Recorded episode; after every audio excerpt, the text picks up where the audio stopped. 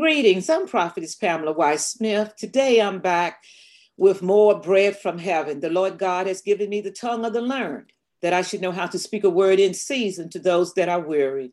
I pray that you would be enlightened and encouraged, strengthened for today's journey. In Second Chronicles 20, we have the account of Jehoshaphat's prayer to God for help. He said, Lord, we have no might against this great company that cometh against us. Neither know we what to do, but our eyes are upon you. And the Lord responded, You need not fight in this battle. Set yourself, stand ye still, and see the salvation of the Lord. The battle is the Lord's. The battle is the Lord's.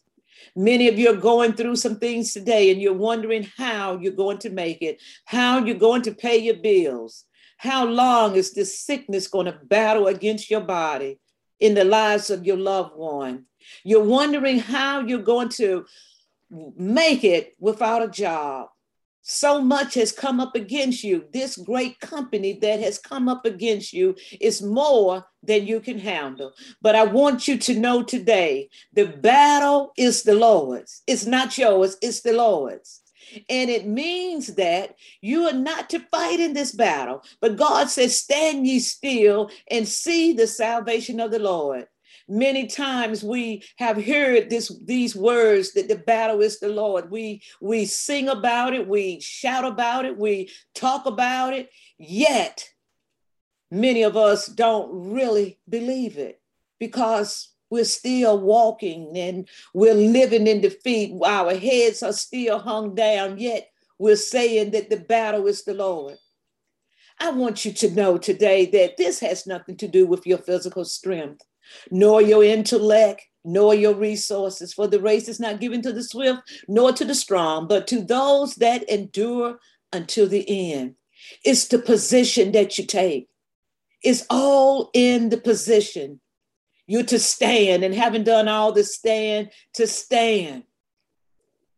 Spiritual warfare is about clothing yourself in the will of God. It's about disrobing yourself of your worldly garments and putting on the righteousness of Jesus Christ. Our minds must be renewed.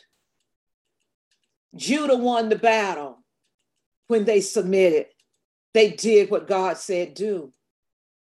We must put on humility and kindness. We must put on forgiveness and patience. We must put on long suffering. We must be faithful.